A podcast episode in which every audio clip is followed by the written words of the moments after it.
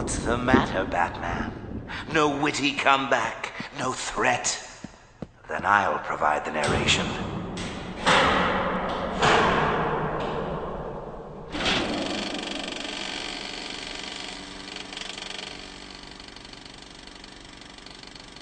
I'll begin with how I peeled back the layers of the boy's mind. Though he bravely tried to fight it at first, you would have been proud to see him so strong. But all too soon, the serums and the shocks took their toll, and the dear lad began to share such secrets with me. Secrets that are mine alone to know. Bruce. It's true, Batsy. I know everything. And kinda like the kid who peeks at his Christmas presents, I must admit, sadly anticlimactic. Behind all the sturm and batarangs, you're just a little boy in a play suit crying for mommy and daddy. It'd be funny if it weren't so pathetic. No, what the heck, I'll laugh anyway.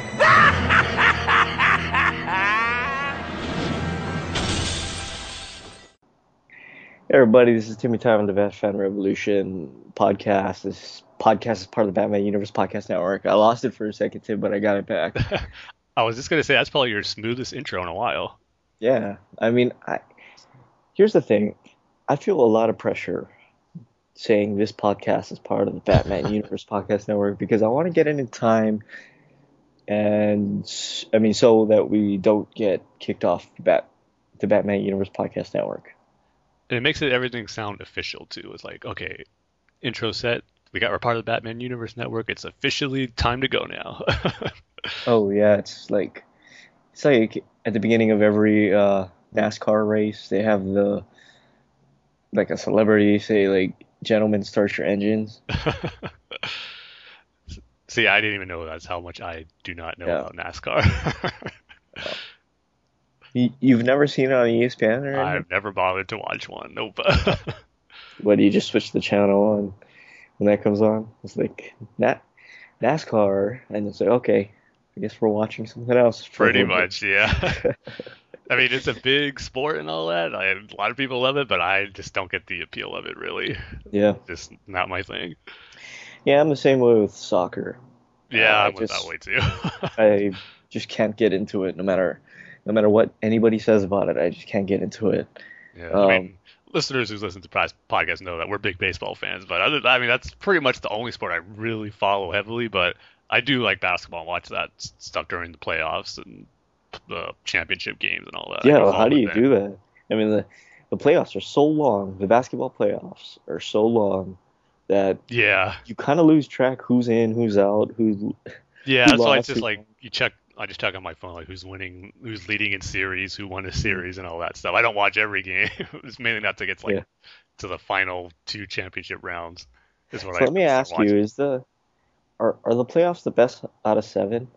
Yeah, every single one. Hmm. That's what makes it drag out so long. Yeah, yeah, I've heard that too for baseball, or people would want uh, the division series to be seven games, and all. That like, no, I, I like it where it slowly builds up. As you got the wild card game, which is just one, then you got the division series, which is the best of five, and then you no, up. it's two now, right? No, it's still the same Oh yeah, the two wild cards uh, in play each each league. right? Yeah, but it's, Yeah, in each league, yeah, right. but it's not right, the best of two. Yeah, Yeah, yeah. So I think right now baseball is perfect. But remember, the, I remember growing up when it was just uh, two divisions in each league, and you just went straight to the championship series and then to the World Series. now there's two wild cards, and Four division series. yeah, go four total, divisions. So you got some baseball purists saying like, eh, back in my day, it was just whoever had the best record, and you went to the World Series. That's how you determined the best team. Yeah, well, back in your day, they didn't have HD TV. yeah. No, no. you didn't have DVRs either, where you could rewind great plays. Oh, but I don't know. I mean, I only like the, the NBA Finals. I- don't really pay attention to the playoffs because, like I said, it's just too long. And yeah. I mean, even the finals are long. If it's a good series, yeah. Yeah, yeah. Well, I mean, it's kind of like the World Series, I guess. Pretty much, yeah. It's like the last World Series they went to seven, so Mhm.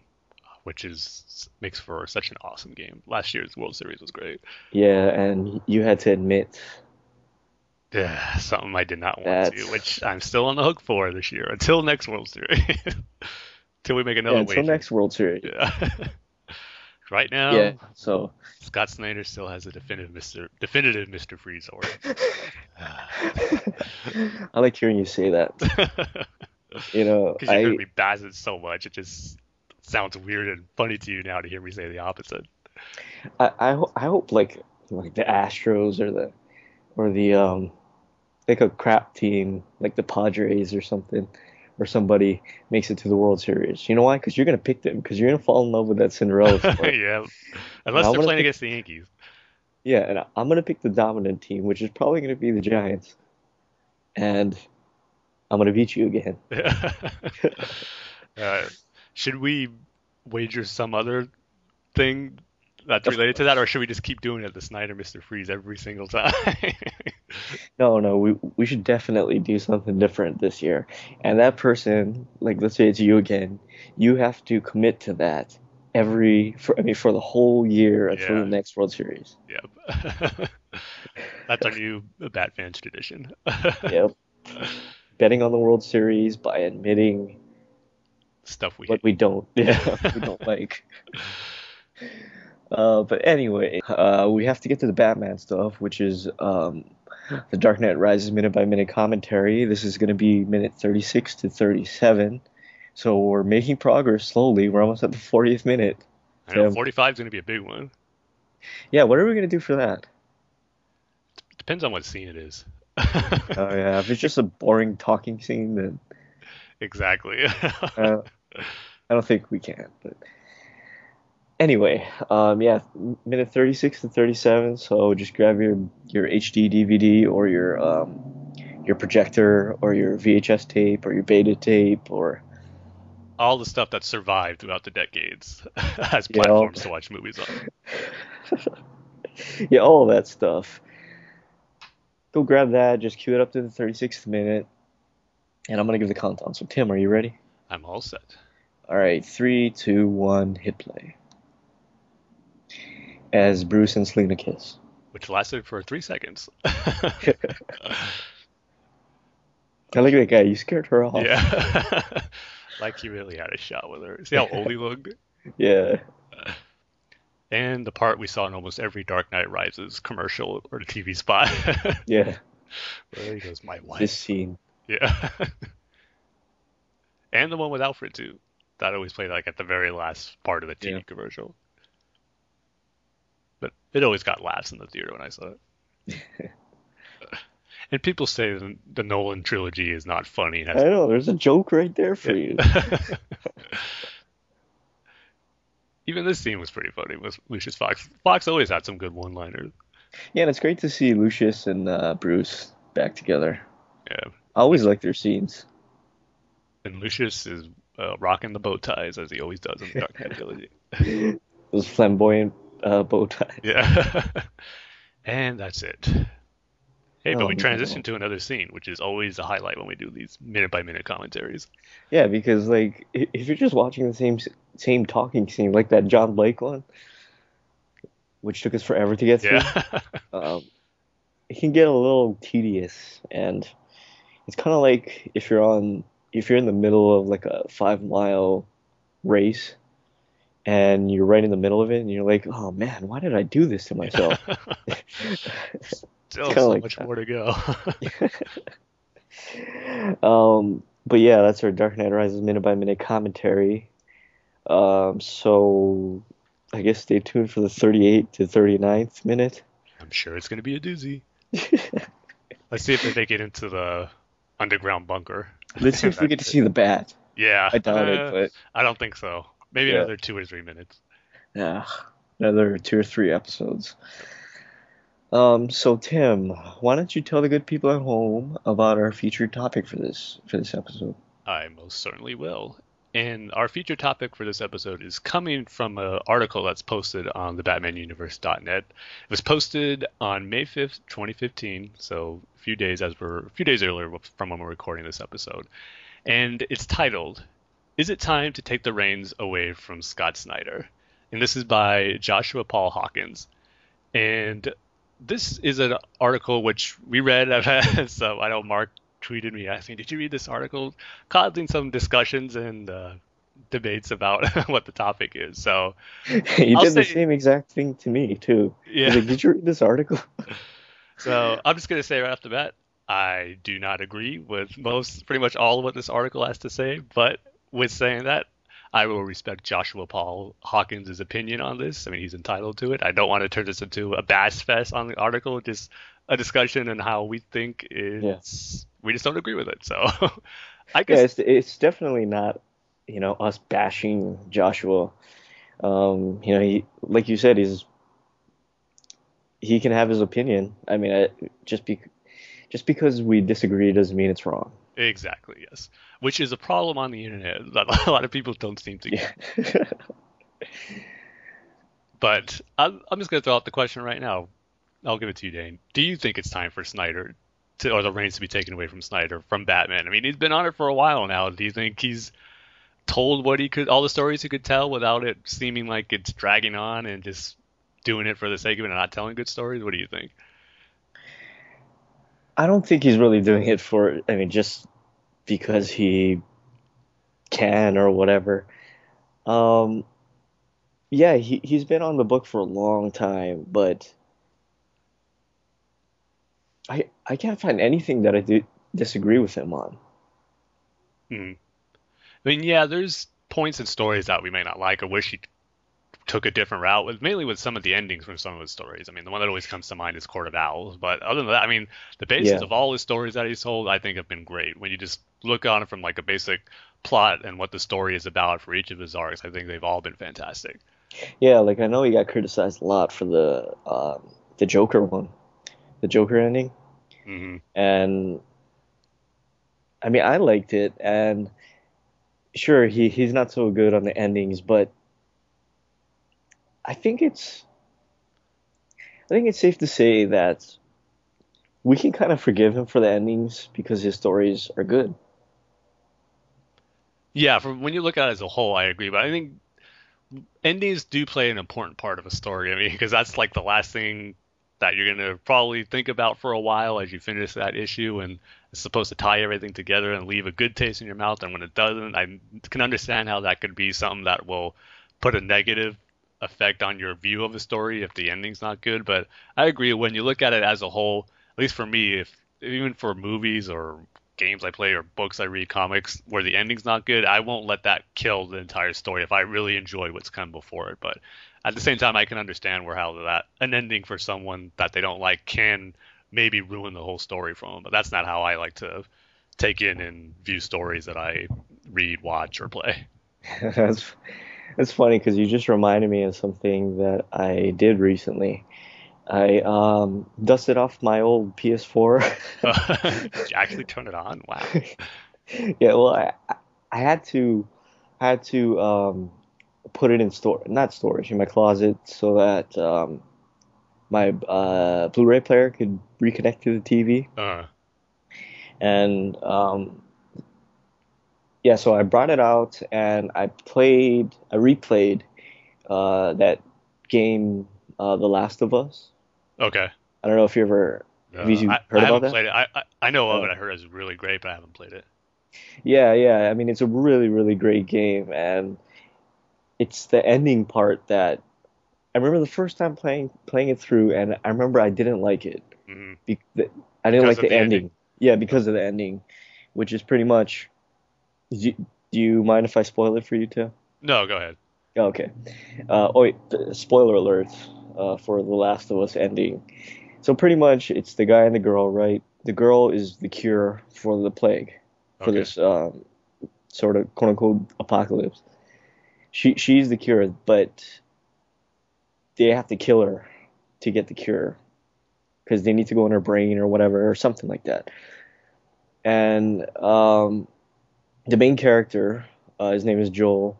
He decides to uh, rescue her and kills everybody. And at the end, I mean, they get away, and at the end, he ends up lying to her that you know you weren't the cure because she she wanted to die for that, you know, to save humanity. But you know, he he thought of her as you know his daughter, so he rescued her and sort of lied to her at the end. And I was I was like, so the main character in this story is kind of a bad guy in the end because he just lied to the person that you know he's close with. Yeah, why would he even do say that lie to her? I mean, put her Yeah. in harm's way if he knew it wasn't true. Yeah, it's like he, he straight up lied to her, and I, I remember hating it. I was like, oh man, I can't believe I wasted my time playing this game. But you know, looking back at the entire game, the entire story, it's it's so worth it. I mean, that ending is so much better than you know her dying or you know whatever else you can think of. You know. hmm So I I kind of think of Scott Snyder stories like that. I mean that, that's a long way to get to it, but I, I kind of think of it like that. You know, it's it's not so much the ending. I mean, I know it's the last thing you see. I know it's the last part of this this story that you're gonna, you know, remember or whatever or whatever. Uh, but you know, if you look back on you know the entire story, I, there, there's a lot to you know appreciate. And yeah, the ending wasn't perfect, but you, you can't be mad at that, you know. Yeah, I think. I mean, what prompted this whole article, I'm assuming, is the ending of Endgame, which uh, we'll get into more detail when I review the comic later on in the episode. So won't go into full details on that story right now, but that's what prompted this article, I believe, because it's a pretty shocking ending. And here's the thing that I really disagree in this article is that he's pretty much saying Snyder has stolen and taken ideas from other classic Batman stories and hasn't really told anything original. Which I mean, I strongly disagree with that. Just looking at his track record from the Black, uh, the Black Mirror, Court of Owls. I mean, in Death with Death of the Family and even Endgame, with Joker stories, it's hard to do something truly, truly original because the character's been around for 75 years. I mean, there's gonna be stuff that you're gonna take from his history. I mean, I think some of the points he was making in the article was that like using uh, Joker toxin to affect the city. I mean, we've seen that hundreds of times before in Joker stories. Yeah, I granted, that's nothing new and original, but it's that wasn't the main thrust of Endgame to me. That's not what I take away from it. It was just another part of the Joker's plan that he's doing, but it wasn't really the main focus and the main point of Endgame. Really, when you think about it, as just Joker terrorizing the city and uh, poisoning everyone with the Joker toxin. Yeah, that's part of it, but not the main point from what I took from the whole story. So, yeah, when I saw this article and read that, I mean, he had some pretty strong words to say, like saying that Snyder's rehashing old storylines is hack work and it's amateur, it's fan fiction. He says this reeks of everything Scott Snyder has said, in which he talks about how he just comes up with ideas and DC basically just uh, blindly follows him. Like, man, that's a little too harsh. I think. Sure, you might not like it, but to say it's hack writing, like, no. What Scott, Scott Snyder's the stories he's telling is anything but amateur and fan fiction. I mean, he's doing stuff with characters we've known for a long time, been fans of, in ways I've never really experienced before, especially with Endgame and stuff he did with Joker, and then Batman with the Court of Owls, what he had to go through. I mean, the Court of Owls was such a great storyline that we haven't seen before. I mean, that whole organization and how they were messing with Bruce and got the better of Bruce, and how Bruce was in denial that whole time, but yet still overcame it. Sure, you can make the argument about the whole Lincoln March being his brother thing being a little forced, and I agree with that, especially with how it ending. But the whole overall story is so good, and I think he created a new classic organization of or group of villains in the Court of Owls, which not to do that in the Batman universe is extremely difficult. So, yeah, to say that he's just rehashing a lot of stuff, I mean, I just couldn't disagree more with that. I'm sorry. Yeah, and I think he used the word plagiarizing, and I don't think it's so much pla- plagiarizing, um, but l- let's say Joshua's right, right? Mm. Let's- Let's just say he's right that Scott Snyder's rehashing old storylines. If that's true, I think it's just the foundation. You know, you still got to Yeah. put up the walls and the roof and, you know, the interior. Mhm. It's it's not plagiarizing. I, I, if he is, you know, rehashing old stories, you, I mean, you can't just do that because people are going to call you out on it, and a lot of people are going to call you out on it. What you have to do is you really have to build out your story and make it your own. And if he is, that's what I think he's doing. Yeah, I mean, do you really think Scott Snyder would have been this successful and this well regarded in the comic industry if he was just plagiarizing everything and just stealing from other stories? No, like you said, he would have been called out on it pretty early on. I mean, yeah, it's I just do not get that at all when I read his stories. And granted, I mean, in this article, Joshua posted some uh, stories that he lists, like uh, um, Contagion, The Last Laugh, No Man's Land, Batman and Robin 16, and the Amazo virus. The Amazo virus as kind of stories he thinks Snyder's is ripping off. And yeah, when you see the stuff he's listing, there's similarities, but still, there's enough here to make it different. And I think, in my opinion, better than a lot of these stories that he listed in there. So, Right. yeah, just sorry, Joshua, I just do not agree. you just vehemently do not agree. No. And that's the thing. I don't want to come off as like a Snyder apologist or someone who just agrees with every story that he tells. I mean, hey, we were just talking about it earlier, the whole Mr. Freeze thing. Yeah. I was originally not on board, but now I love it. Right, right, exactly. And yeah, I mean, so, some of his storylines aren't that good. I'll I'll admit that. But uh, most of them are. And I, I don't really see the plagiarism thing. I don't see rehashing really. Mm. Do you? Uh, I mean, at all? I mean, I never Yeah. got that uh, thought in my head as I'm reading any of his stories. Like, oh, he's just ripping off this. I just go, oh man, there's cool homages in there, yeah, but never do I think he's ripping anything off.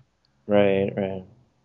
Yeah, so yeah, I mean, again, I think for the most part, I mean, when you when I look on Twitter, everybody's I see, of course, I follow Scott Snyder. I mean, he seems to be very appreciative when he gets compliments and stuff when people say they enjoy his stories. And but at the same time, I know he's there's people who just don't like his work because I mean, come on, in the comic industry and just any industry where you're telling stories and stuff where people are gonna uh, view your work, you're to have some negative and positive on here. But I think the majority, for the most part, is still positive. And maybe there are people who are just growing tired of these stories. And sure, if you don't like them, that's fine, and you want to change. But for me, as someone who's was there from the beginning of Scott Snyder's run, all the way back in Detective Comics with the Black Mirror, I mean, I think he's still going as strong as he ever was. And while I still have to get used to the new status quo that's going to happen in June with uh, Gordon taking over Gordon. as Batman, and we'll get that uh, in our comic review section later when I talk about the free comic book day issue that dealt with that. So I I'm intrigued with it. I'll say that. I mean, I'm not officially on board of the whole idea. Um, I mean, okay, I'll just save it for when we get to the reviews because I'll go into some of the negatives of this whole new situation with Batman. So, but I'm I from his past track record and the other stories he told, I'm still giving Scott Snyder the benefit of the doubt to tell another really really cool story. So we'll just have to wait and see. I mean, this one looks totally different, so I don't think this one could be viewed as ripping anything off. I mean, we'll see, but this list looks totally different from what I, we know about it so far. So it's definitely going to be interesting. I'm just wondering, what's Black Mirror a rehash of? Yeah, see, nothing I can think of. I mean, look what he did with James Gordon Jr. I mean, how Maybe like some of the Shadow of the Bat stuff? Or... I mean, that's the thing too. Maybe there's stories we don't know of that. Yeah, yeah. From. So it's really hard to say with Batman's rich history and so so many stories. So Yeah, and again, I, I think this situation is kind of like the movie situation about how, you know, people are kind of bashing um, the the Dark Knight trilogy, mm, where it's you kind of forget where Scott Snyder took over, you know, because yeah, that that storyline right before Scott Snyder took over was one of the worst storylines I've ever read life.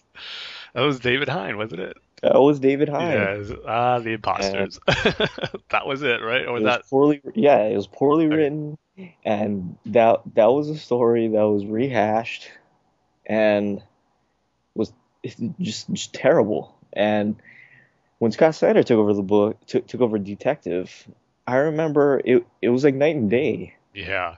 it, it was it was such quality work, and I think people really forget that. And yeah, he he has been on the book for a long time, but I don't think you should necessarily forget that. Totally, yeah. That's a good point, actually.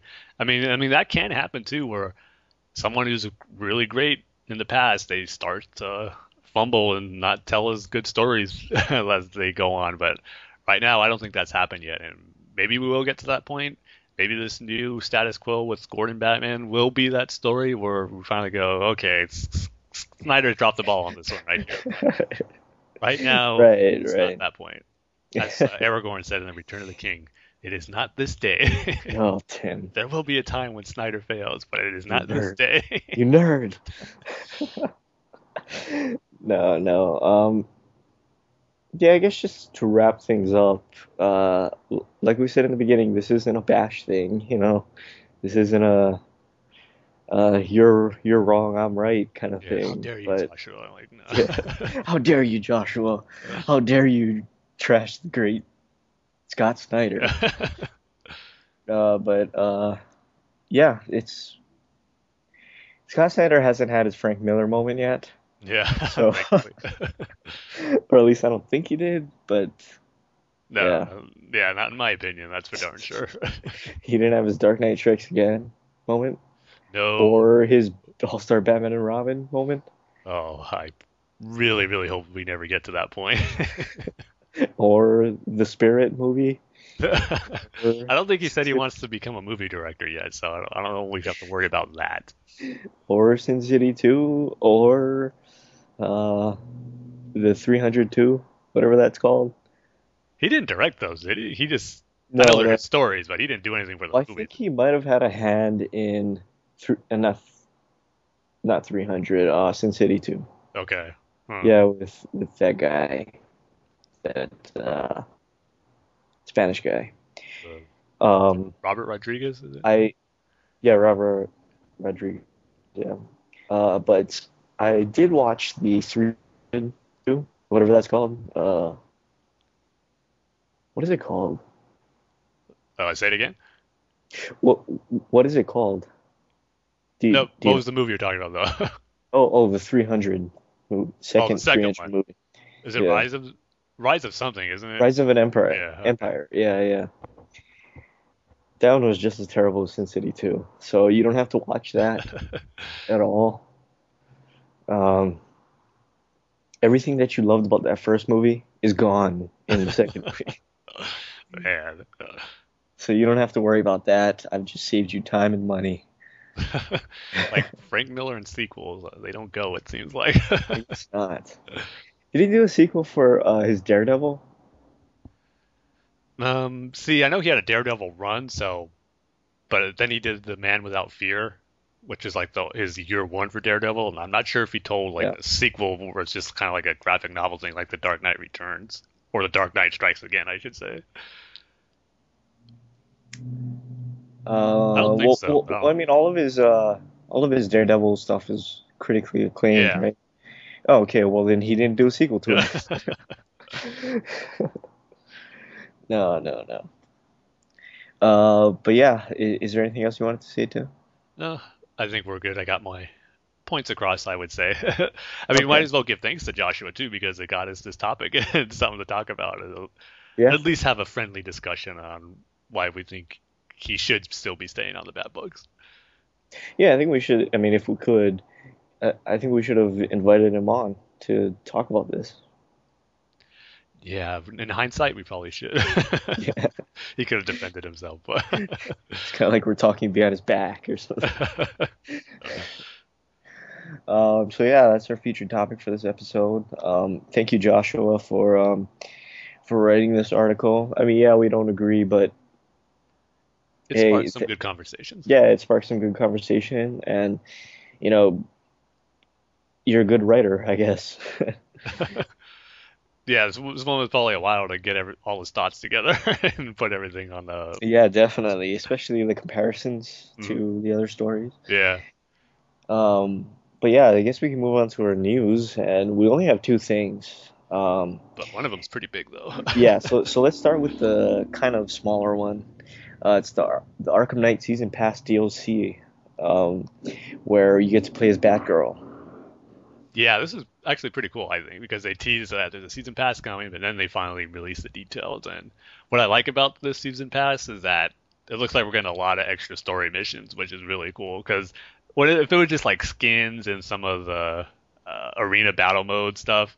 uh, Like that stuff, I really don't care too much about. But if it's actual story mission DLC, like yeah, I'm all on board. And we're getting one that's supposed to be uh, directly with Batgirl, which is cool. I mean, it's a prequel, obviously, because it looks like it's Barbara Gordon, and in Arkham, she's Oracle. So it's called Batgirl: A Matter of Family, and it says an all-new prequel story expansion in an entirely new location where you play as Batgirl for the very first time in the Arkham series.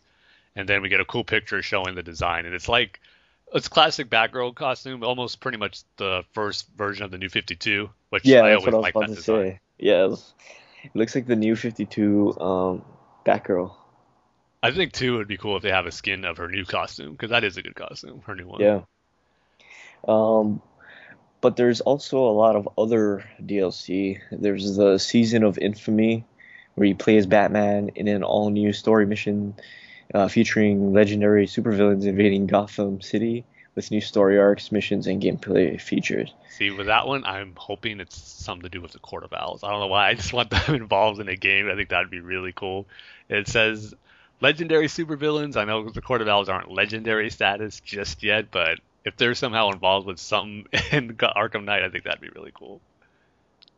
Yeah, and I'm glad. I mean, just just going through these uh, these DLCs or these wh- whatever you call them, Yeah, DLCs. DLC. Yeah. Okay.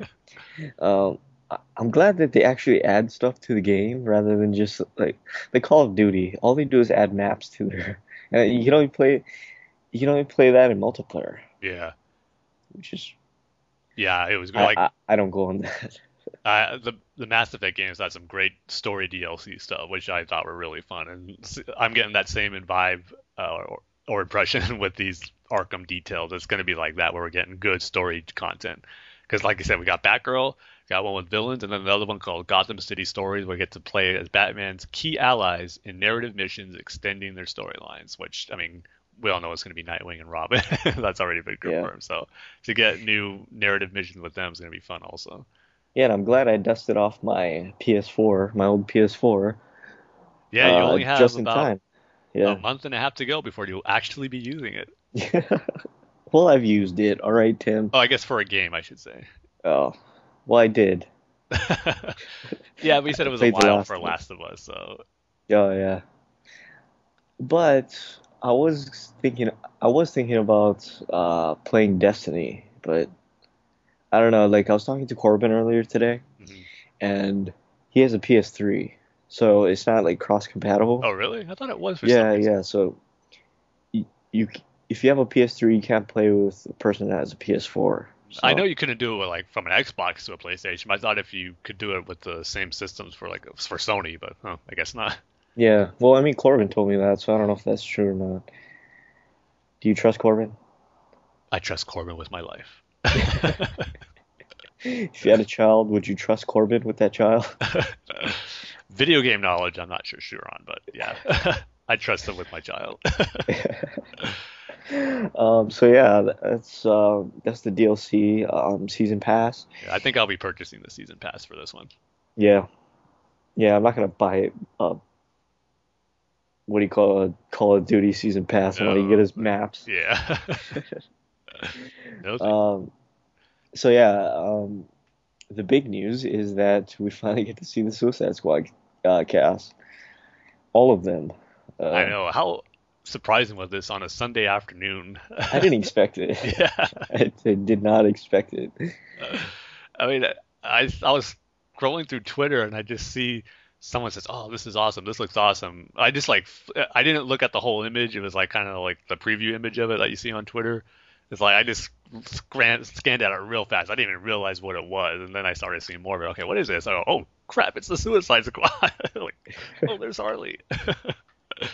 So, what do you think about Harley? Uh, Margot Robbie as Harley. I think she looks great. I mean, when I look Yeah. at her, I see Harley Quinn, which is awesome. And sure, I've seen some uh, reactions online with saying, "Oh, that's not the Harley I remember," or "We want the classic Harley Quinn look from the animated series." But going in, I knew we weren't gonna get that.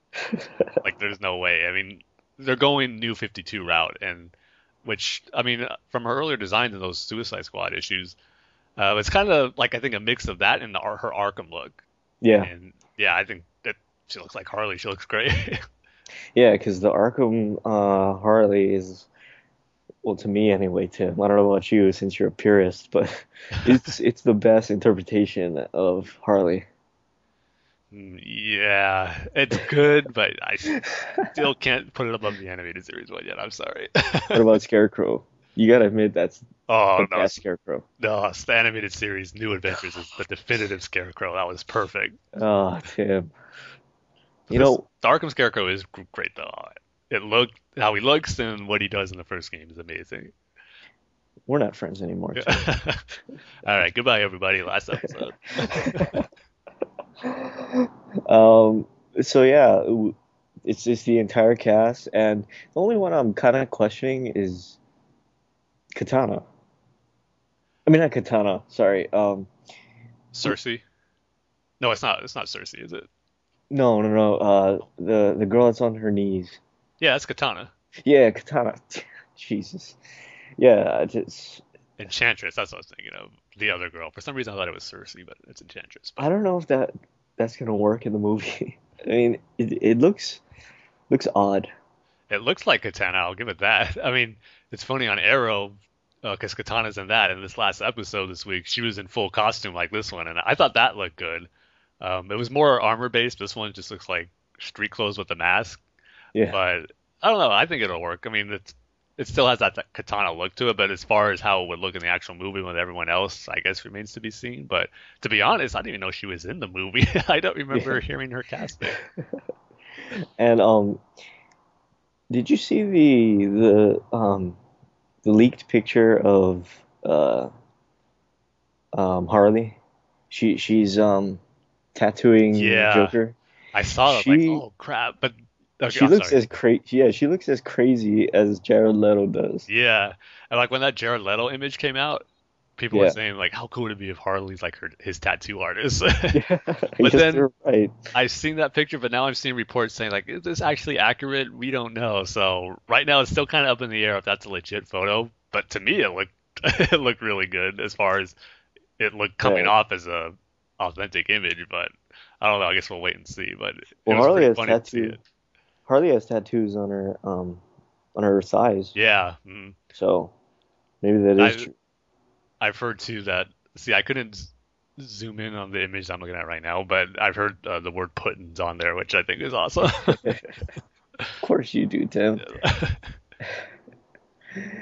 But- oh yeah, by the by the way, what what do you think about the Deadshot mask? Oh, I love it. I thought it looked great. Really? Yeah. I mean, I was worried because when we got this image, everyone saw like Will Smith's outfit in there. And It's like, Dead, and that's Deadshot. It goes, oh, but Deadshot needs some type of mask or like a helmet or something because he, it's Deadshot always has something like that, whether it's a hat, a face mask, or actual helmet. He needs something. And the one we got, I'm so glad they went that route because it's like the classic white Deadshot mask. Wasn't a big fan of how he looked in the Arkham games or how he is on Arrow, which is just like a, a small mask that covers his eyes. And Yeah. Sometimes it just covers like the top of his face, or he wears a cowboy hat. No, this is old school Deadshot with the white mask and that targeting. Uh, it almost looks like a scouter from Dragon Ball Z, but it looks cool. I just like they're going that route with the classic Deadshot look. But You know the the the mask reminds me of Arrow. It looks like they just took that Arrow mask for You know- from what character though? From um Oh, Yeah, Deathstroke, his you mean? yeah Deathstroke. Oh, It looks like they just took the Death. Yeah, it, it just looks like they took the Deathstroke mask and put it on Will Smith. I can see that. There's a little similarities, but again, it's that classic white Deathstroke. I mean, Deadshot mask that he had in old the old pre New Fifty Two comics, which I loved. I'm just glad they're going that route because I was worried they're gonna be one of those things where Will Smith is such a big movie star that we're gonna have to show his face at all times. and he's not to wear his mask. But even if it's in one sequence where he has the mask on, I'll be happy. Just that they're paying homage to it and that they know the character Deadshot has to have some type of mask on there. So I'm happy with it. I think it looks really cool. I, I think it's funny too where when the picture came out, I see people going like, like I said, like shouldn't Deadshot have a mask? Or we wonder will Will Smith wear a mask? And then Will Smith actually put this first on his Facebook page, so it was like kind of I wonder if it was in response to everyone asking that. But regardless how it came out, I'm glad we did because it got me more pumped for it. Yeah, so I guess that's it for our news. Oh, no, wait, we're not done with the picture yet. Got to, how can we not talk about Killer Croc? okay, talk about Killer Croc then. I mean, just the idea of Killer Croc being in this movie and seeing him finally in a live action movie is really cool. And I think they're having a nice blend of he still has that reptile skin, but yet still that human look kind of that got in the Brian Azzarello and John Bermejo or Lee Bermejo uh, Joker graphic novel. Yeah. I think it's a perfect mix of that, and I really can't wait to see how he looks in the movie and what he can do. Uh, just I, here's the one worry I have. This is titled The Suicide Squad, so we know members are going to die, and I'm pretty sure it's going to be the two guys on the at the end of each corner because they're almost like nobody villains. And I just hope Killer Croc isn't one of them because I really would love it if he somehow, some way gets to face off against Batman, which would be pretty darn cool. And which I don't know if you saw it, but it's been revealed that Ben Affleck was on the set of Suicide Squad. I don't know if you saw the yeah. behind the scene image, but he was in Batman costume, but they had to like put a blanket over his whole, really? whole, body, but you could still see the bottom of his leg. That's the bat suit. it's just funny seeing them trying to cover it. So we know for sure Batman's gonna have a role in this movie, big or small. We don't know yet, but uh, I'm getting more excited for Suicide Squad. I mean, but this and Batman v Superman coming out in the same year, uh, it's gonna be awesome. Yeah, and I'm glad they didn't make the kind of like what you said. They they didn't make uh, Killer Croc like a half crocodile, half human thing that that looks weird because that's like my I I hate it when when uh you know writers and artists do that where he he has like the crocodile snout mm. but yet he's uh he walk he's walking upright. Yeah. I don't know. I just don't get that, but I'm glad he's he looks semi-human. Yeah, but yet still looks like Killer Croc. Yeah, yeah. So, was there anything else, Tim? I guess that's got it covered. I mean, you got Slipknot, you got Captain Boomerang, you got Enchantress, you got Rick Flag, and El Diablo are the other ones, but they're pretty self-explanatory when you look at the images. Nothing too striking comes out at you, but Enchantress does look creepy, though. I will say that. yes, she does. See, if I had to pick Slipknot's gonna die, El Diablo's gonna die, and probably Enchantress. Those what are my three. Katana? Katana maybe, but I'm gonna put her on the survive list for now. I mean, but those three I think are for sure goners. it's like they're red shirts. Yeah, like the first mission they go, the Suicide Squad goes on, one of them's being taken out either by getting killed in action or one of them is going to disobey an order and Amanda Waller is going to blow their heads up like she yep. always does. Um, yeah, so so that's all of our um, all of our news, and we can move on to a conversation with Alex. So Tim, are you ready for Alex's email? Yes, our favorite part of the show. So I'm always yes, there. our favorite part. Uh, he says, "Hey, Timmy Time in the Bat Fan Revolution, Bat Fans Revolution. Oh man, I could use a bat fan right now. How's the temperature where you, you guys are at? Right now it's only 86 degrees, but it's only May, so I'm expecting worse. I guess we're a bit odd in Michigan, going from temperatures of below zero in the winter to the hundreds in the summer. Right now, for California, the weather's been perfect because it's been raining a lot, so which we haven't had in a long time. So the fact that we're in the month of May and we're getting rain, I think, is a miracle. So the weather couldn't be perfect for me right here in Chino, California, as it's 57 degrees as we're recording this at nine o'clock. yeah, you see, that's what I liked about, or you know, when I went to uh, San Diego, it gets cold at night. Yeah. and it's it's crisp cold. It's not like humid. Mm-hmm. And we probably got about a month and a half or so probably to enjoy that because then it's going to be hot night and day. Well, um, here it's uh, 77 degrees. which is normal. it stays like that year round, unless uh, we're in winter, which I mean it gets down maybe to the low 70s. Man, not even in the 60s. Sometimes in the 60s, maybe in the morning 60s, but uh, like high 60s. But so yeah, you own a jacket, Dane. not really. In fact, I had to buy one when we went to San Diego. yeah. like why you were in San Diego because you didn't have one originally. No, no, no. I, went, I just went to Walmart and picked up a, a just a generic one, just so I could have one. and now it's gonna sit in your closet till when you go on another trip. Yep. Uh, and during the summer, it gets around 80. Uh, maybe like mid 80s. So it's not that bad. It does get humid though. That's the one the thing I part. Yeah, yeah. It's like you take a shower and it feels like you're still wet. Yeah. I hate that.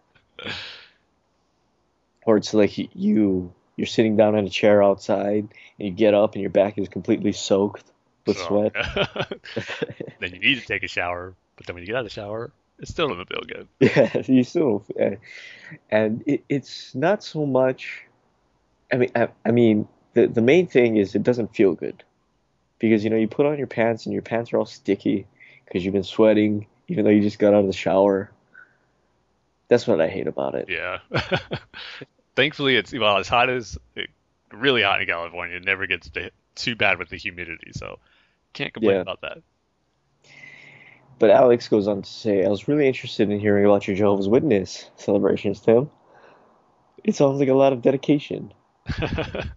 yes, it is dedication and sacrifice, I would say too, on certain things. But hey, like you said, when it's your faith, you make it. So, I mean, I think I asked you this before, but what if they put out a Christmas Star Wars trilogy, both trilogies box set, and it was covered in Chris- Christmas things? But here's the kicker: it has a brand new documentary with with uh, George Lucas. It has deleted scenes that haven't been seen ever, and it's in a higher definition than the Blu-rays. See, that, why would they just make that as Christmas themed Star Wars thing? It'll never happen. Let's just say they did, Tim. See, with now that it's digital, I could just buy it digitally now, and there'll be nothing to say No, that no, I no. You, anything no, you see this the, the the um the menu screen has Christmas decorations on it. See, that's the thing. If there's like Christmas decorations, but the main content has nothing to do with Christmas or anything like that, Oh, you yeah. can do it. Oh, so so so you, it's like you can buy a a Snickers theme, yeah, I would- yeah. I'm not gonna go too overboard. like. Christmas theme, right? Yeah, Like, 'cause, I mean, for work, you're gonna be in work environments where there's gonna be Christmas decorations and like Christmas tree Yeah. and stuff in places, but I mean, there's nothing really you can do about it. So so so what if let let's say you're gonna go over to your mom's house, right? For for your your parents' house for dinner or something, and she gets a ham, or she goes to the store and she gets a ham, but it's covered in Christmas decorations. just take the decorations off and eat the ham. Oh, okay. Dang it. I'm trying to get you, Tim.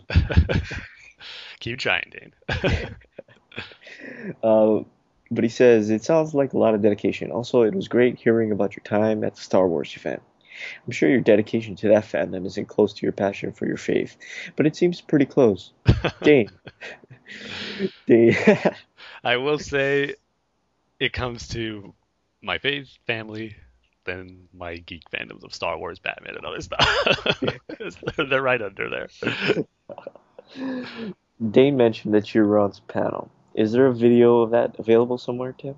Yes, Alex, there is a video of it on YouTube. I will reply to this email and send you a link when we're done recording because it's available that on the panel we had it recorded. The audio is not that great, but I think you can probably make out most of what we're saying on there. But yeah, I'll definitely send you a link with the video of that panel because it was a lot of fun.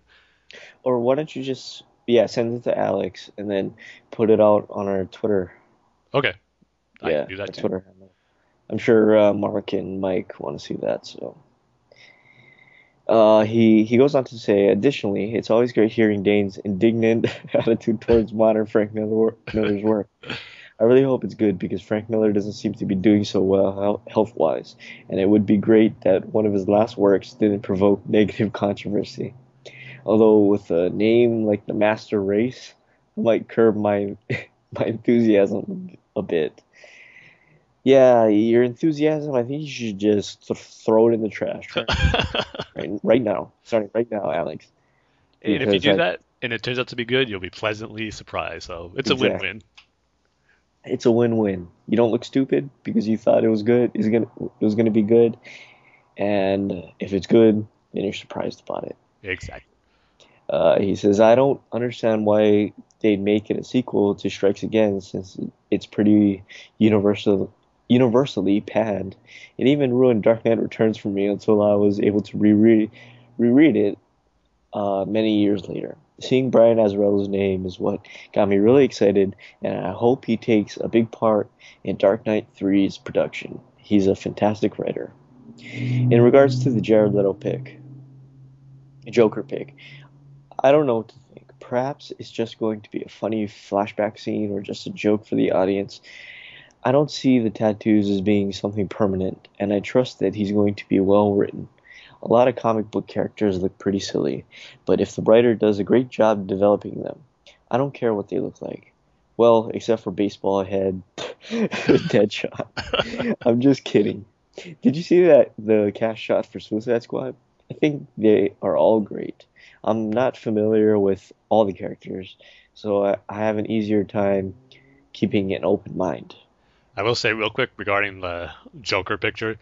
Have you seen afterwards where there are like re- rumor reports coming out saying, "Oh, the way he looks is just a promotional stunt for his 75th anniversary. That in the end he's not going to have all those tattoos." It's like when yeah, I saw that. Yeah, like the tattoos aren't permanent, right? Yeah, yeah. like no, I don't think so. I don't think they'd release that as the first image and they go, no, that's not what the Joker looks like. like gotcha. like especially still... the first image. Yeah. Of, of uh, the new Joker. Because but, you uh, want, I mean, you want to show what he's going to look like because of the reaction he's going to get, and then you don't want to like switch it later on. I mean, what if it had the opposite effect where it was really, really like universally positive where everyone loved it, but then they go, no, actually that's not it. So yeah, I don't think Psych. we're gonna get something in the movie. It might just be one scene, but we're gonna see that Joker with all those tattoos in somewhere in that movie. So, but like Alex said, maybe they're not permanent tattoos, but then again, maybe they are permanent, but we only see him without his shirt on for one shot while he's in prison, and then the rest of the time he's in this classic Joker outfit. So who knows? But I think that shot is how he is going to be in the movie, though. It just sounded like fans who didn't like it wishing for a way that it wasn't true. All right, so um, Alex has questions as always, right, Tim? Yep, and they're good ones. Yeah, they are. Uh, his first question is Who are your favorite Star Wars characters and why? Like I said, good questions. you see, for me, it's between two characters. It's Luke and Obi Wan. Growing up, I was always Luke was always my favorite character.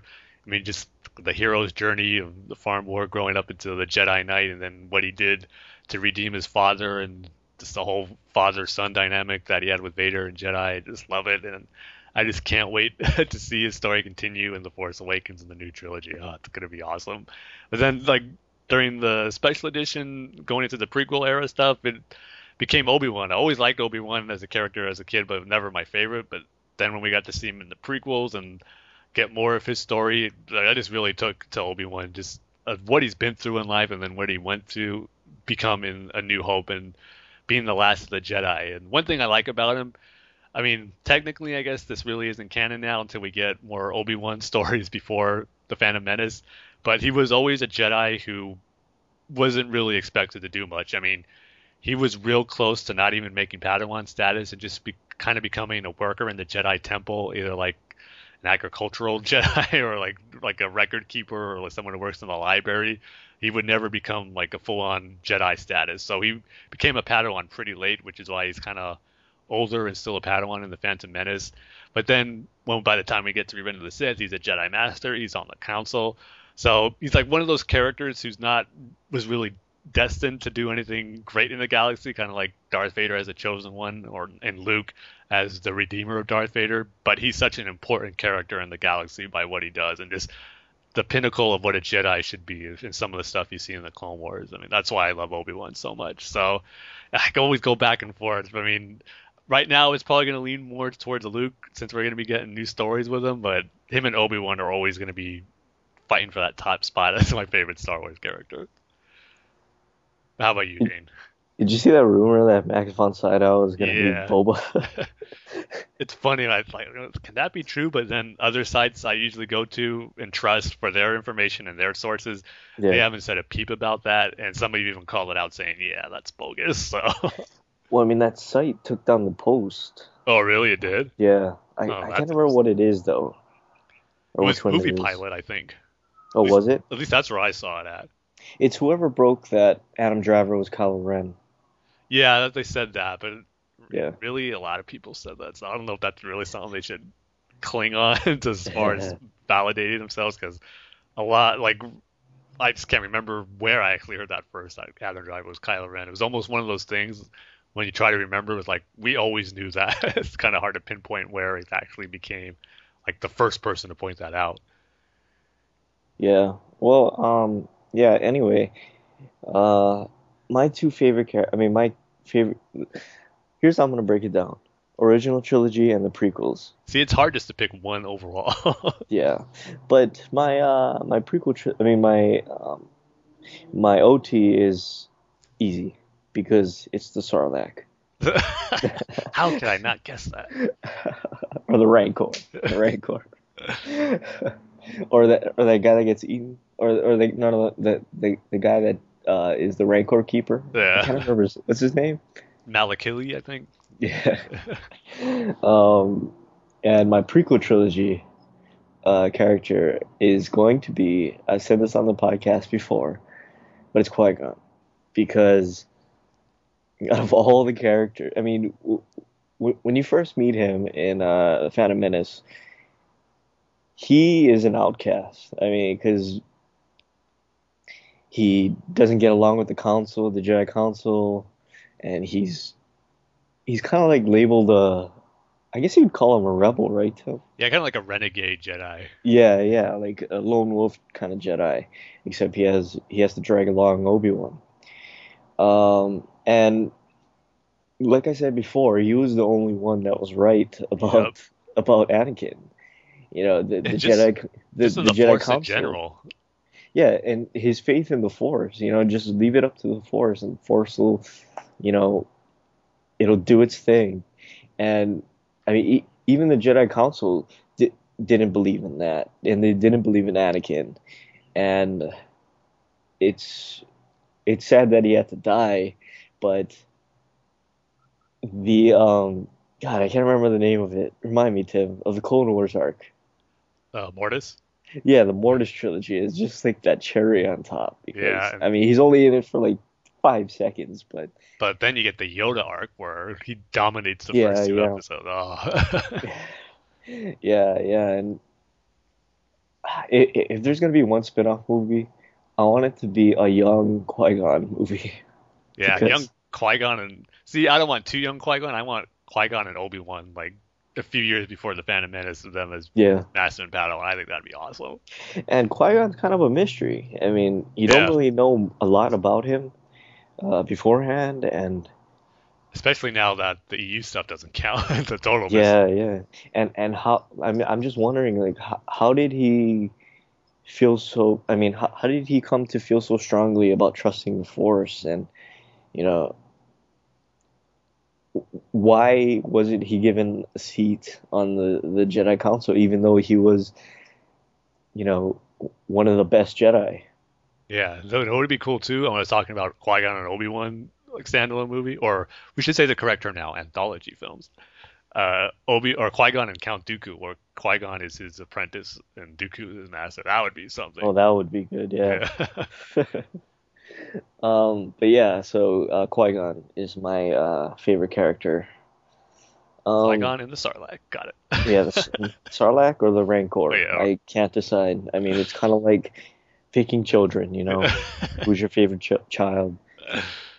Uh, I mean, the Sarlacc has the pit. Um, the the Rancor has that dungeon thing, and that that uh, Rancor Keeper. Yeah, so go ahead, Tim. I was gonna say, and then there's just Qui Gon. He Yeah, there's of fits in with those two characters, I guess. But Yeah, and then he bites it. yeah, But the second question is, what type of character do you find more compelling? The optimistic, optimistic Boy Scout or the smart Alec rogue type character? you see, um, I'm gonna go more the optimistic Boy Scout route because, like I said, growing up, uh, Luke was my favorite Star Wars character. But I would say uh, not necessarily a Boy Scout, but he was optimistic in in that first movie, especially. I always tend to go for those characters more than the rogue, smart aleck type characters. I mean, like Han Solo and other characters out there in comics and stuff. I tend to be the more like the quiet, optimistic ones who uh, really aren't the like coolest character in the group, but yet they're still really good characters. And when you uh, need to count on them, they'll never let you down. So yeah, I'd go for the more optimistic Boy Scout. You know what I just realized What's that I haven't really read about or anything? How, you know, Qui Gon's kind of philosophy of the Force and, you know, just being a Jedi. hmm It fits perfectly with uh, uh, A New Hope and Alec Guinness and what he's telling Luke. Oh yeah, totally. Yeah, it Especially- fits together so perfectly. Because Qui Gon's whole thing was with the living force. Yeah, And then especially if you watch Clone Wars, like in Mortis and the Yoda arc, and what that entails about the living force and the cosmic force, and then when you hear Obi Wan telling Luke about the force, as well, it's, it's an energy field that surround that uh, binds together all living things. It's just uh, Yeah. Great, especially coming from the prequel. I mean, a lot of people bash on the prequels about midi chlorians and how it's too sci- scientific, but then like that was kind of the point of how the Jedi were wrong and how they viewed the force but by through midi chlorians like that was the only way to determine if you were strong enough to be a Jedi or whatnot. But that kind of was a part of what led to their downfall, and what Qui Gon kind of always knew, where you can't just rely on the on the stats and numbers. You have to rely on the the living force, and that's kind of why, or I think makes sense too, why Yoda and Obi Wan they don't mention like midi chlorians and all that stuff to Luke, and because that's not really what's important. That's just what the will of the Force. And during that time period where there's really not much they can do if they want to destroy the Empire and bring back the Jedi. So yeah, like you said, it makes perfect sense.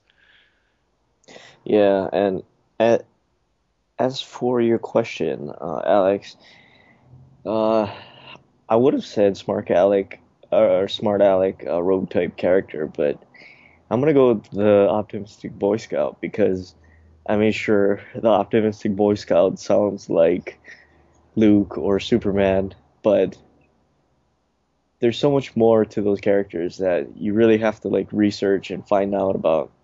Like, uh, I just reread um, Superman for All Seasons, the Jeph Loeb and Tim Sale uh, Superman comic. Mhm. And there's, I mean, I always saw Superman as the guy that, you know, you know, couldn't do any wrong, and you know, he he, he was a force to get behind and stuff.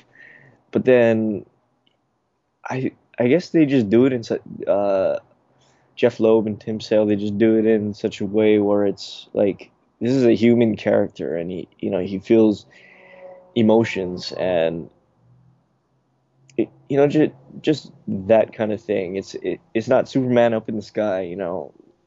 It's Superman down to earth. So I'm probably gonna go the optimistic Boy Scout. Cool, we're both in agreement there. And Yeah. plus, this is my personality wise, I'm would never be like the smart smart aleck rogue type character like like Han Solo. That's just not me. So Yeah, it's like nothing can get you down, Tim. It's like Tim. I'm just uh, not that cool, really. That's what it comes down to. It's like Tim, your house burned down. Oh, but maybe we can roast roast marshmallows. It's like I'm uh, not that optimistic and positive about situations, but Um, but Alex says, I've heard slash read that Han Solo was unanimously the, the Star Wars character for kids, but I was always more attracted to Luke. It's the same thing with Tony Stark and Steve Rogers. I'm much more drawn to Captain America than Iron Man, though he has less depth as a character. see, I totally agree with that too. when see the Avengers, like Iron Man. Like yeah, he's funny and he's like he's a cool character, but yeah, Captain America is by far my favorite one throughout that whole group, and just his character in general in the Marvel universe. Yeah, this goes to the point where we're saying yeah, he, he has more of the Boy Scout in him than Luke, but again, the op, the optimistic personality too is what stands out. So total agreement with you there, Alex. You know what I was thinking? I was thinking Mark Ruffalo has the best job in the world because he, he's only in a couple scenes, right? Yeah, he has a good amount where he's not the Hulk. I But mean, even then, like, he's not for every scene with the Hulk, but he does do some mocap stuff. uh, Yeah, so he puts in his work. yeah. Well, uh, th- thank you, Alex, for your email. We always enjoy reading them, and it's not a it's not a bad fans podcast without an email from Alex, right, Tim? no, it's not. Well, we have to cancel an episode if there's no email. Did we get a uh, email from Mark? Mm, yeah, we did. Is it the Batman movies Joker? Mhm. Okay. Uh, so yeah, th- thank you, Alex. We love you as always. And now we can move on to Mark's email. Or sorry, his, his new name is going to be Marine Mark because it's Marmar. You see, see how that works? yeah. It's the same three letters, and it'll help distinguish him from Mike. I hope it helps. I'm not making any promises though. and and Mark was in the Marines, so Marine Mark, so Marmar, Mark, Marine Mark. It So definitely fits. We just gotta remember. it fits. All right, so Marine Mark says, "Hey, Dane and Tim. First, thank you for the kind words, fellow Bat fans, on my podcast debut. It's nice to hear Tim again, and it was fun to follow your adventures in Anaheim. Well, the Star Wars trailer was amazing, and this movie will break all the box office records, even the ti- even the the Titanic, Tim. See, we gotta move past Titanic that's not the number one. We gotta move past Avatar. That's Oh, goal. yeah. You gotta be number one. Why did so many people watch that movie? uh, 3D. That's the only reason. Really, 3D? Yeah, that's it was like the first greatest 3D experience for a movie, and that's what made it do all kinds of box. Or why did people, so many people watch Titanic? yeah, that's a mystery right there. I mean, maybe like the effects, the visual effects, or seeing the yeah, mainly ship, like or girlfriends wanting to take and wives Yeah. taking their husband to see a romantic movie. uh, I guess. But anyway, I, saw a side by side picture of Affleck and Bale as Batman next to each other, and Affleck simply looks better. He looks like the Bruce Wayne in the comics and reminded me of G- Jim Lee's Batman. The suit is amazing and is truly a nod to Miller's Batman. I agree with Dane that 2016 can't come enough. Onto the topic of Leto's Joker and the reaction of fanboys everywhere. He looks good, but I'll reserve judgment when I see him in the movie or a new trailer. Rumor has it he'll be making a cameo in BVS, but I don't know how the timelines match up as he hadn't transformed into Joker until after official production of BVS ended. Am I right? The word on the street, aka Twitter, are those tattoos are just part of the promo shoot. They're saying real entertainment sources that he will be tattoo-less in the movie. Yeah, uh, we just as we're just talking about, I'm not buying that one. Yeah. I still think he's gonna have them all over. I'm down with this development. I have no doubt in Jared, Jared Leto's acting, as he's a great actor. Have you seen Dallas Buyers Club? It was it was Leto, Leto's return to acting, and he deserved the Oscar. Did you see it, Tim? Oh no, I haven't seen Dallas Buyers Club. I, I just seen a picture of him in the movie, and he uh he plays a woman. Yeah, I mean, just in Yeah. the commercials and stuff I've seen for it, I mean, just from those, it looks like he deserves the Oscar. Yeah, yeah, I, I guess he's a good actor. Um, lastly, on the movie front, it is Jesse Eisenberg talking in the BVS trailer. He's the one saying, "Devils don't live in the ground below us; they come from the sky," something like that. Uh, so yeah, I was still wondering because I kept hearing Jesse Eisenberg- is talking in there. Like you hear Lex Luthor, but like which one is it? Because I really haven't seen a Jesse Eisenberg movie, so I wasn't quite sure. But now I know. Thanks, Mark. So Batman 40, wowza, what a great comic! the variant issue is already going for over fifty dollars on eBay. Snyder and Capullo really blast doors open for new Batman po- possibilities, and have breathed new life into the main Batman comic. How do you guys feel about the ending, and how long does it take uh, Bruce to come back? I say Christmas time. Look forward to recording with both of you guys. Yeah, well, stay tuned in the next few minutes, Mark, for the review of Batman 40. uh, well, well, thank you, Marine Mark. Uh, See, I already forgot to call him Marine Mark. it's Marine Mark. At least I didn't call him Mike. Yeah. But speaking of Mike, we can move on to his email. So thank you, Marine Mark, for your email. We always like reading them, and uh, we love you as always. Right, Tim? Yes. How can we not give the same love to all of our emailers? Yes. Or see, we we were supposed to call them uh, revolutionaries, but we haven't been calling Oh. them that. Or Revolutionites. How about that? Revolutionites. I like the sound of that. Yeah. Timmy Time Revolutionites. Uh, but Mike says, this is not Marine Mark. This is Mike Zodiac. Uh, he says, "Good day, mates. With all the news of Star Wars, I, I would have done that in an Australian accent, but I didn't want to offend Mike. Um, w- w- with all the news of Star Wars and Batman v Superman trailers coming out, I went into the cinema to watch um, uh, Avengers: Age of Ultron with diminished interest and having not been spoiled on anything. My biggest excitement was getting to see the Star Wars and BVS trailers before the movie. I didn't see either. Ins- in- Instead, they show ads for uh, yeah, Ant Man. Looks okay. And Pitch Perfect 2. The ad was enough to make me never watch it. So I'm Uh, right there with you, Mike. I went to the theater really excited to see Star Wars and Batman v Superman, and I got nothing. I'm like, you gotta be kidding me! Like, how could they not show, especially Star Wars, since it's Disney? like, I couldn't believe it. I feel like I'm cursed with seeing Star Wars trailers in the theaters because for the prequels I didn't see any in the theaters. Like, uh, So I started Avengers on a bummed out vibe. This movie was great, and I think going in with a clean slate really made it better. This brings me to all the info that is coming out about Star Wars and BVS. I am a bit worried that I'm going to get something big spoiled and not have it ruin the experience but not get the result I got from Avengers.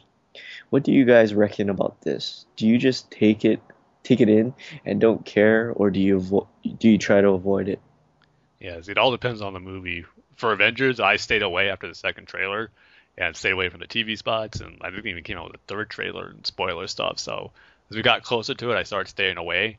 For Star Wars, I'm getting to that point now. I mean, I'm gonna see the eventual third trailer that comes out, and maybe a few TV spots, maybe not. I, it's gonna be hard not to, but I want to try not to see the TV spots for for it because sometimes, especially if it's anything like Avengers, with how they released the clips and TV spot, it was way too much. So I don't want to go down that route and see too much of the cool stuff. And then I'm already stopping on the spoiler stuff, and because a lot of the stuff coming out now with scene descriptions and how scenes play out is like I don't mind knowing details, but if I start getting like uh, scene by scene description of what's going to happen, that's where I don't want to uh, get spoiled on. I want to see that play out in the movie. Batman v Superman, that's still a ways off, so the stuff that comes out for that, I'm still going to be uh, taking it in. So right now, I'm not putting the wall up for Batman v Superman. Probably by the time we get to the Force Awakens, I'll because more Batman v Superman stuff will be out by then too. So that's when I probably will stop with that one. Yeah, for me, it's you know basically comes down to uh, how much I care about the movie. I mean, if it's uh, Batman versus Superman or Star Wars, the new Star Wars movie, then I will look at some some stuff like uh, let's see what's a good example. Like you're okay with watching all the trailers that come out for it, right? Oh yeah, like all the trailers and the the um the classic card things. You know, I'm okay with that, but you know, if it's this is how the movie's gonna end, or this is a big plot twist in the movie, or you know, uh, so and so is in the movie. You know, I'm not really gonna want to click on that. Yeah. Um, but if it's something like the Avengers that I don't really care about, um, you know, I'll just spoil the crap out of myself. Um, but uh, Mike goes on to say, also on Avengers, I found that while watching them, I went and rewatched the first one again shortly after. I noticed that in both in both the heroes argue and fight each other. Then the news came out that Cap 3 is going to be Civil War, which implies that they are going to fight again. I found this interesting that with how many people begging, begging, Bagging. begging out Batman versus Superman about why do they have to fight? Aren't they friends? And yet nobody says that about Avengers. I'm really excited about Suicide Squad. This is going to be awesome, and I hope it is a success so we get more of these movies. The character reveals look great, and I was super excited to see Killer Croc. I mean, come on, Killer Croc. I never thought I would see the day you would get him in a movie. It's funny though that I'm that I am okay with um, with getting info on this movie. No big spoilers, no big stories to spoilers though. When with B- Batman versus Superman, I don't know. I don't want to know anything. I read a lot of people complaining about Harley's look, saying that this is not how she looks. But I guess they don't read the current stuff because it looks like a mashup of her new 52 looks. Exactly. I read Batman number 40, and I have to say that I think I'm over the Scott Snyder stories. Wow. oh, so he might be in agreement with Joshua then. Yeah, I guess so. I know that I'm probably in a minority of just me on this, but his, story, his stories have just become too much for me to take anymore. I thought Court of Owls was good, but the Lincoln March stuff was forced. The death of the family was too horror-ish and had the most un-Batman thing ever when Bruce approached the Joker and talked to him.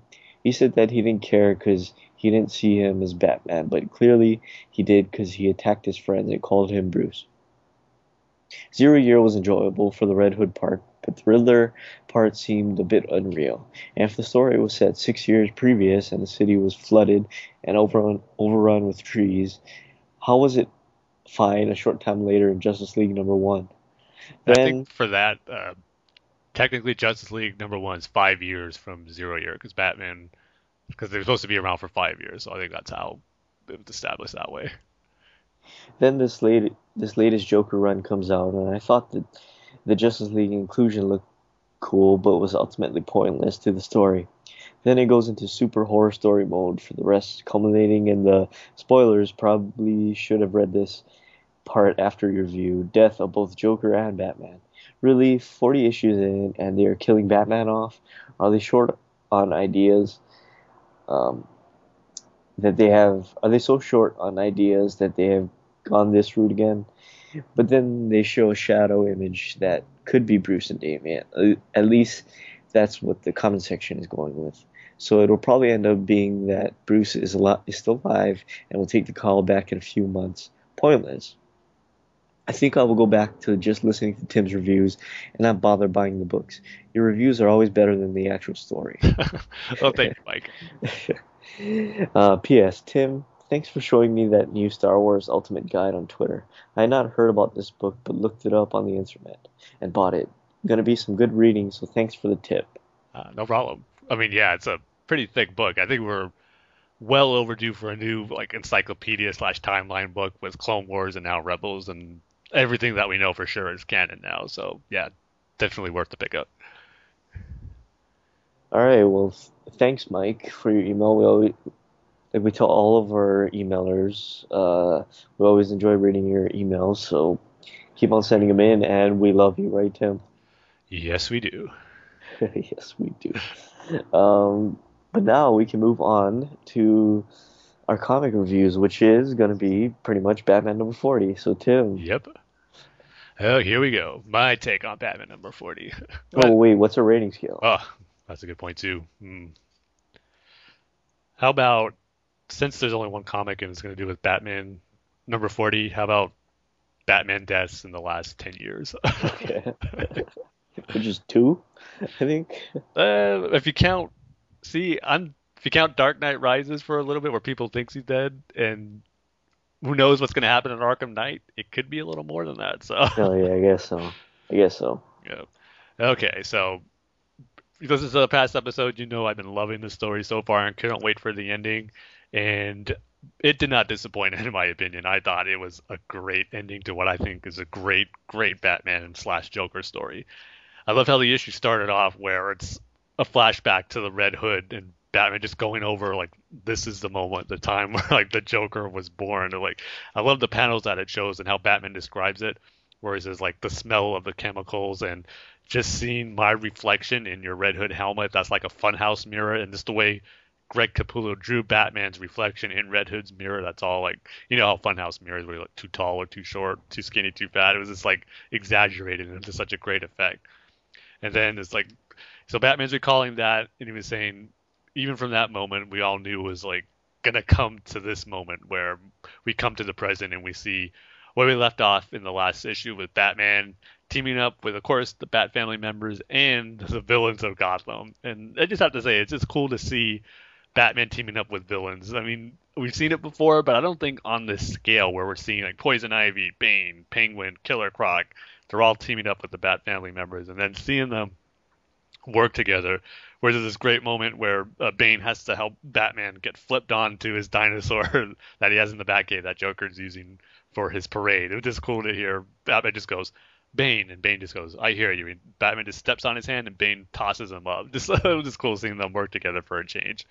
And this was a great moment that I like here. This is the first great part of the issue where Batman makes his way up, and then we get to him confronting the Joker, and he the whole thing is he has to get the fluid out of Joker's spine to make the cure for the uh, toxin that's going out in Gotham City.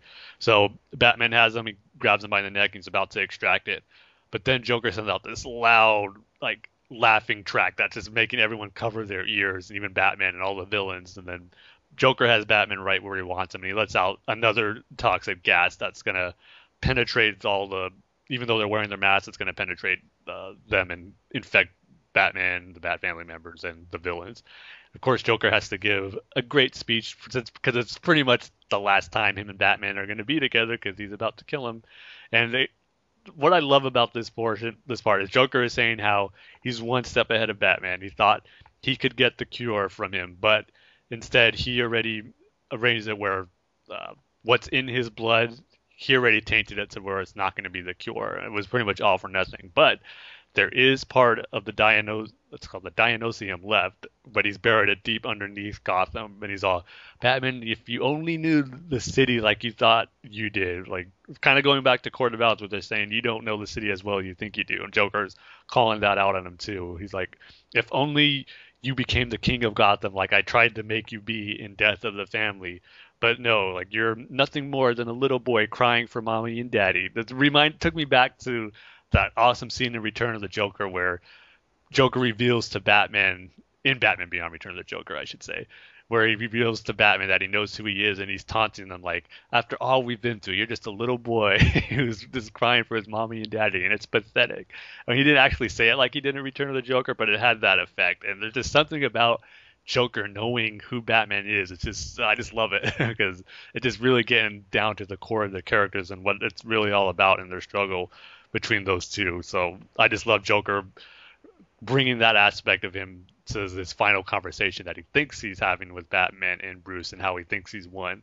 But the twist is, as he removes Batman's mask, it's not Bruce in there. It's Dick Grayson, which I thought was really cool. I mean, you know how I haven't been a fan of the whole Grayson storyline and how that all went about, how Dick's not there.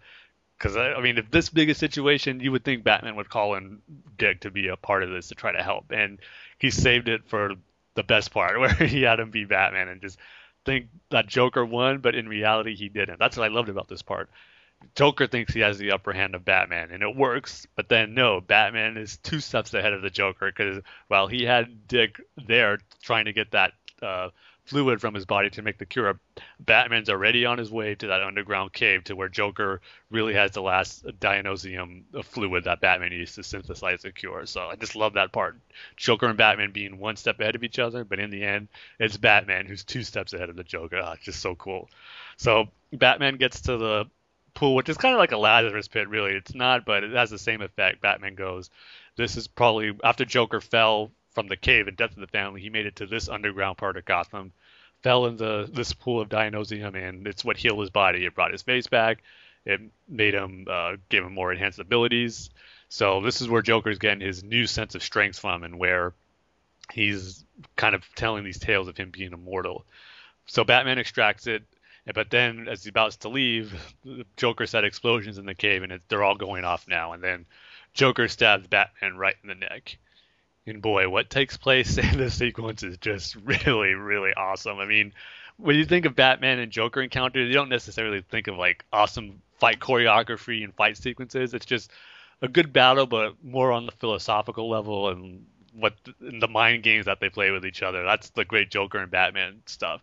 But this one was just an all-out awesome fight sequence, along with the great dialogue that they have with each other. Man, this is a brutal fight, but it's awesome. Seeing Joker go toe to toe to toe with Batman was great. Because, like I said, Joker's not the best fighter, but being uh, having that Dionesium in his body, it's making him be, do all these acrobatic stuff. He's plowing knives into Batman, and I like what he tells him. He goes, uh, "So you think it's the Dionesium that I took? It probably is, or." Maybe I've just been playing with you all the years of our fight where I really pretended not to know how how to fight wasn't that good, but in reality I really was and was just holding back. Just again, Joker playing those mind games, trying to that this makes you think like, is that true? But even though it probably isn't, it's just really cool. But yeah, Joker does some brutal stuff.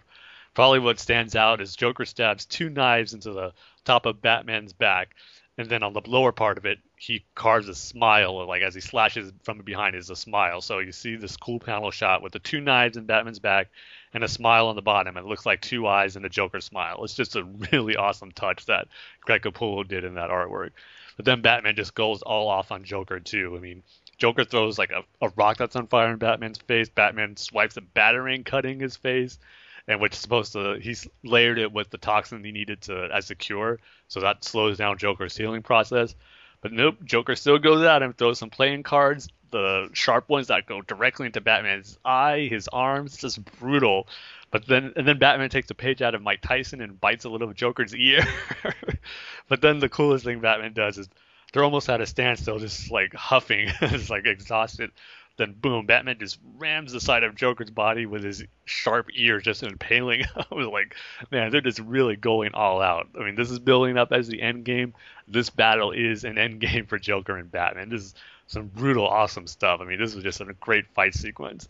So Batman, so Joker gets to Batman. Know, he's saying, like, kind of showing his disappointment, where like Batman, this was supposed to be my gift to you, like for you to have the Dionesium to be immortal and for us to like to do this forever. Kind of what the point he was making in Endgame. But again, Batman denied it, and as Joker is about to deliver the killing knife blow, one of the like above uh, spike pillars in the cave falls down and knocks Joker off Batman. It doesn't impale him, but it hits him in the back and knocks him out pretty good. So Joker is like he's gonna die if he doesn't get to that Dionesium pit. So he starts to make his way there, but Batman grabs him. He's like, "No, wait! Like I need to tell you something." And then Batman starts telling him how he believes him. He thinks he's he was the Pale Man who's been in Gotham for hundreds of years, and that he finally sees what Joker's been trying to do. But Joker's pleading with him, like, "No, you gotta let me go. I need to get to that pool. Like we're both gonna die if you don't let me go." Batman's all, "No, just wait. I just wanted to say I'm sorry. Tell me you forgive me." Joker like, "Okay, I forgive you. Let me go." But then Batman knew what he was doing. He was keeping Joker from diving into that pool because the it was caving in, and then a big chunk of rock falls into the pool, just covering the whole pool of Dionesium, ending Joker's uh, dips in there to give him his uh, rejuvenation and healing factor because that was the question going in. Was Joker actually immortal? Was what he's saying true? And he's been around terrorizing Gotham for hundreds of years, but it wasn't in typical Joker faction or Joker fashion. It's just something he was using to mess with people's mind and just add to his twisted past, and uh, it, it's that's just so Joker. So in the end, I I was thinking to myself, I was reading the story, like, is that true? Like, how would I feel about that if Joker was immortal and has been around forever? Like, I don't know that's the best route to go, but so I'm glad Snyder didn't go that route, and it just turned out to be one of Joker's lies, but a lie that was really effective. I think it works out for the best. And as far as Batman saying he believes it now, I don't necessarily think that's true.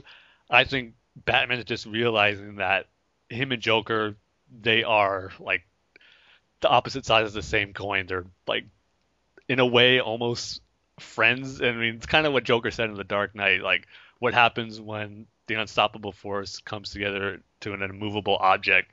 This is what happens. They fight to the death. And then Batman kind of sees that now that Joker was his greatest villain, greatest foe, and then at the end of the day, he even says greatest friend because he goes, well, not greatest friend, but he goes as Julia is trying to tell Batman, you need to get out of here. Like, don't send the vial without you. But Batman goes, no, just pull it up. I'm gonna rest here with my friend a little while longer. It's like Batman realizing that him and Joker, what Joker's been saying, how they're two, like they're meant for each other in a strange way. Like Batman's kind of coming to terms with that. So, yeah, as it happens, I mean, we've heard it. The big thing, Batman and Joker appear to be dead. They just bleed out, lying there on the ground. And then we flash forward a little bit to two weeks later, and you see Alfred in bed, and then the sky of Gotham is like bat signal lights going off across the city, and Alfred like close the window. I don't want to see it to Julia.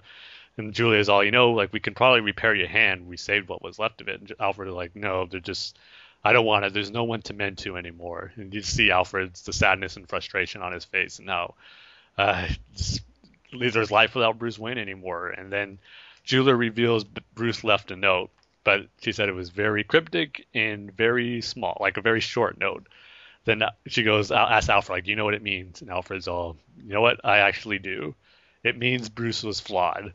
And I just love Alfred's monologue here because he says, well, when it comes down to Batman, like the thing we all know, but we don't want to admit, is that the story of Batman is and always will be a tragedy.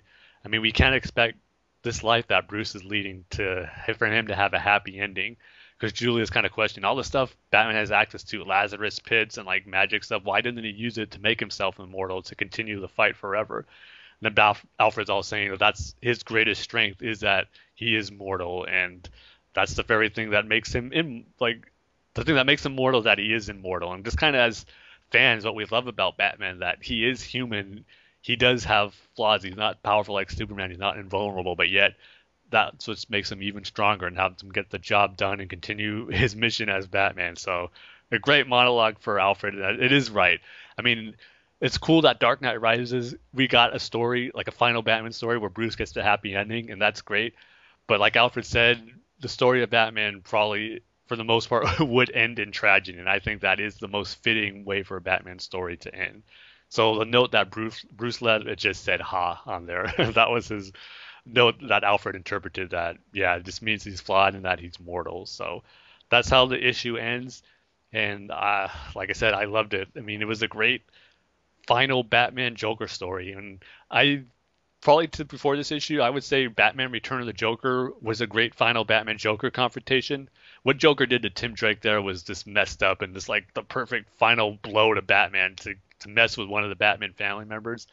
But it wasn't necessarily the final well, it was because Tim Drake shot him, but then he came back. But anyway, this was actually an endgame Batman versus Joker, just them one on one in the fight to the death. I mean, if we we know they're going to come back, it's obvious. I mean, uh, I believe it was Mark who said he thinks December. I'm thinking by the time Batman v Superman comes out, we're going to see Bruce coming back. But regardless of that, it's just a great story that we got here with Batman and Joker coming to blows with each other. This who knows when we're going to get the next Batman Joker story? We all know it's coming, but for this particular continuity, maybe we won't get one till there's a new revamp in DC. But for this one, if this is the last Batman Joker story, I mean, it's the perfect way for it to end. It was just so great, awesome fight sequence, like the philosophical meaning to it of Batman versus the Joker, was just really, really good.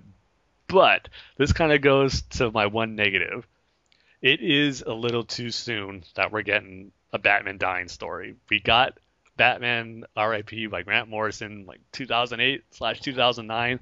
So just not even 10 years later, we're getting another one where Bruce is no longer Batman. We know Commissioner Gordon is becoming Batman. So that's my only knock on this. This that it's a little too soon. We've seen it before, and we all know he's coming back. So it's not that big of an effect. I think this was actually pulled off better than Batman R.I.P. and what happened in Final Crisis with him getting zapped by Darkseid and going back in time. Because it looks like Batman is actually dead here. I mean, we'll see how he comes back. But I think it's just a better story overall if you were to tell the final story of Batman and Joker and with them dying. This is how it should be done. So even with that small knock, that's not a knock on the story. It's just pretty much the timing and what DC decided to do. So I'm not going to hold it against it. So I'm going to give it five out of five. I know, shocker, times that Batman has died in the last ten years. So I just loved Endgame so much. It's I'm putting it as my favorite uh, Scott Snyder story that we've gotten so far. Just a lot of cool stuff in every issue. The way it started with the Justice League, the way it played out with Joker, uh, making you think if he was immortal or not, coming into that real creepy factor, like him being around this year, like so many years is so messed up. And then you got the thing with Crazy Quilt, then this issue, that little bit with the Court of Owls, so so much cool stuff. I was really happy with where it ended. So yeah, five out of five. Dane, if you haven't read it yet, I recommend reading it as soon as possible. Uh, that's Yeah, but I- I don't want to get it too too hyped up for you, where you go, yeah, it was good, but Tim, you hyped it up way too much. Well, I do have it. I bought it. I just got to download it. cool, yeah, I think you'll like it. And Okay, you know what? Cool. I got to give one more review. It's a small one, but um, Free Comic Book Day, they came out with that Divergence issue one shot, and I actually just downloaded today on the DC Comics app because it had it was basically broke up into three parts that gave you a sneak peek of what to expect from Batman, Superman, and Justice League. So I did read the I read the whole thing, but the part regarding Batman and setting up Jim Gordon, it made me more intrigued for it because how it works is, which I really liked, is um, it's coming working with the police force. There's a new company that took over Wayne Enterprises that's working with the police force to develop this new Batman suit because they feel there always should be a Batman. And the company's name is Powers, which I'm taking is from Batman Beyond from Wayne Powers. So the fact that they're bringing the Powers family into this continuity, I think is really cool. And we'll see if it has any connections to the upcoming Batman Beyond title. But the fact that they're bringing that Powers name in there, I felt is going to be something that's going to be, I was I'm hoping anyway, is going to be pretty cool to have in this timeline because um, when you think of Wayne Powers, they were so connected or such a big part of the Batman Beyond, at least the first season aspect of the show. I think it makes sense to bring him in some way as being incorporated into Wayne Enterprises. So that's the reasoning for at least developing that new bat suit. They didn't really go too deep into as far as why they chose Gordon. And Gordon looks a lot different. He's pretty much shaved his head, his mustache, so it doesn't look like Gordon. If they didn't say Commissioner Gordon on there, you wouldn't think it was him. But uh, he had a great line. He goes, just for the record, I just want you to know I think this is the dumbest idea in the history of Gotham. so I think that he's saying that kind of as a little wink to the fans who might not be on board with this whole idea, but it got me a little more interested and excited for uh, the Batman story arc when it comes out in June. So it was a pretty good issue. I mean, it's hard to complain when it's free on Free Comic Book Day, so it's probably something any Batman f- should check out to see if they want to be on board with this new story arc. So I'm done talking now. Okay. Jeez. That was a mouthful. too. yeah. No, no, no. It's it, it, it's always good when you review comics, Tim. Um, but yeah, that's that's our show, and um, just go to the BatmanUniverse.net on Facebook at facebook.com slash- the Batman Universe, or on Twitter, and Twitter handles at Batman Universe. And you can follow all of us on Twitter. Tim's Twitter handle is at TimG311, Darn it. and my Twitter handle is at Dane Says Banana. And you can also find us on iTunes, and you can rate and review us on iTunes. So please do that. And uh, you can rate and review all the other Batman Universe podcasts on there too. Um, and if you want to send us an email like Marine Mark or Alex or Mike, then you can email us at batfanswithoutpants at gmail.com. And you can check out our Twitter uh, page, and our Twitter handle is at batfans27. And you can check out our dead Facebook page at facebook.com slash batfanspodcast. So with that, like we say at the end of every podcast, goodbye, everybody. We love you. We love everybody. Right, Tim? Yes, we do. But like we always say too, with all of our hearts. All right, everybody. We'll see you guys next time. See you later. See you later.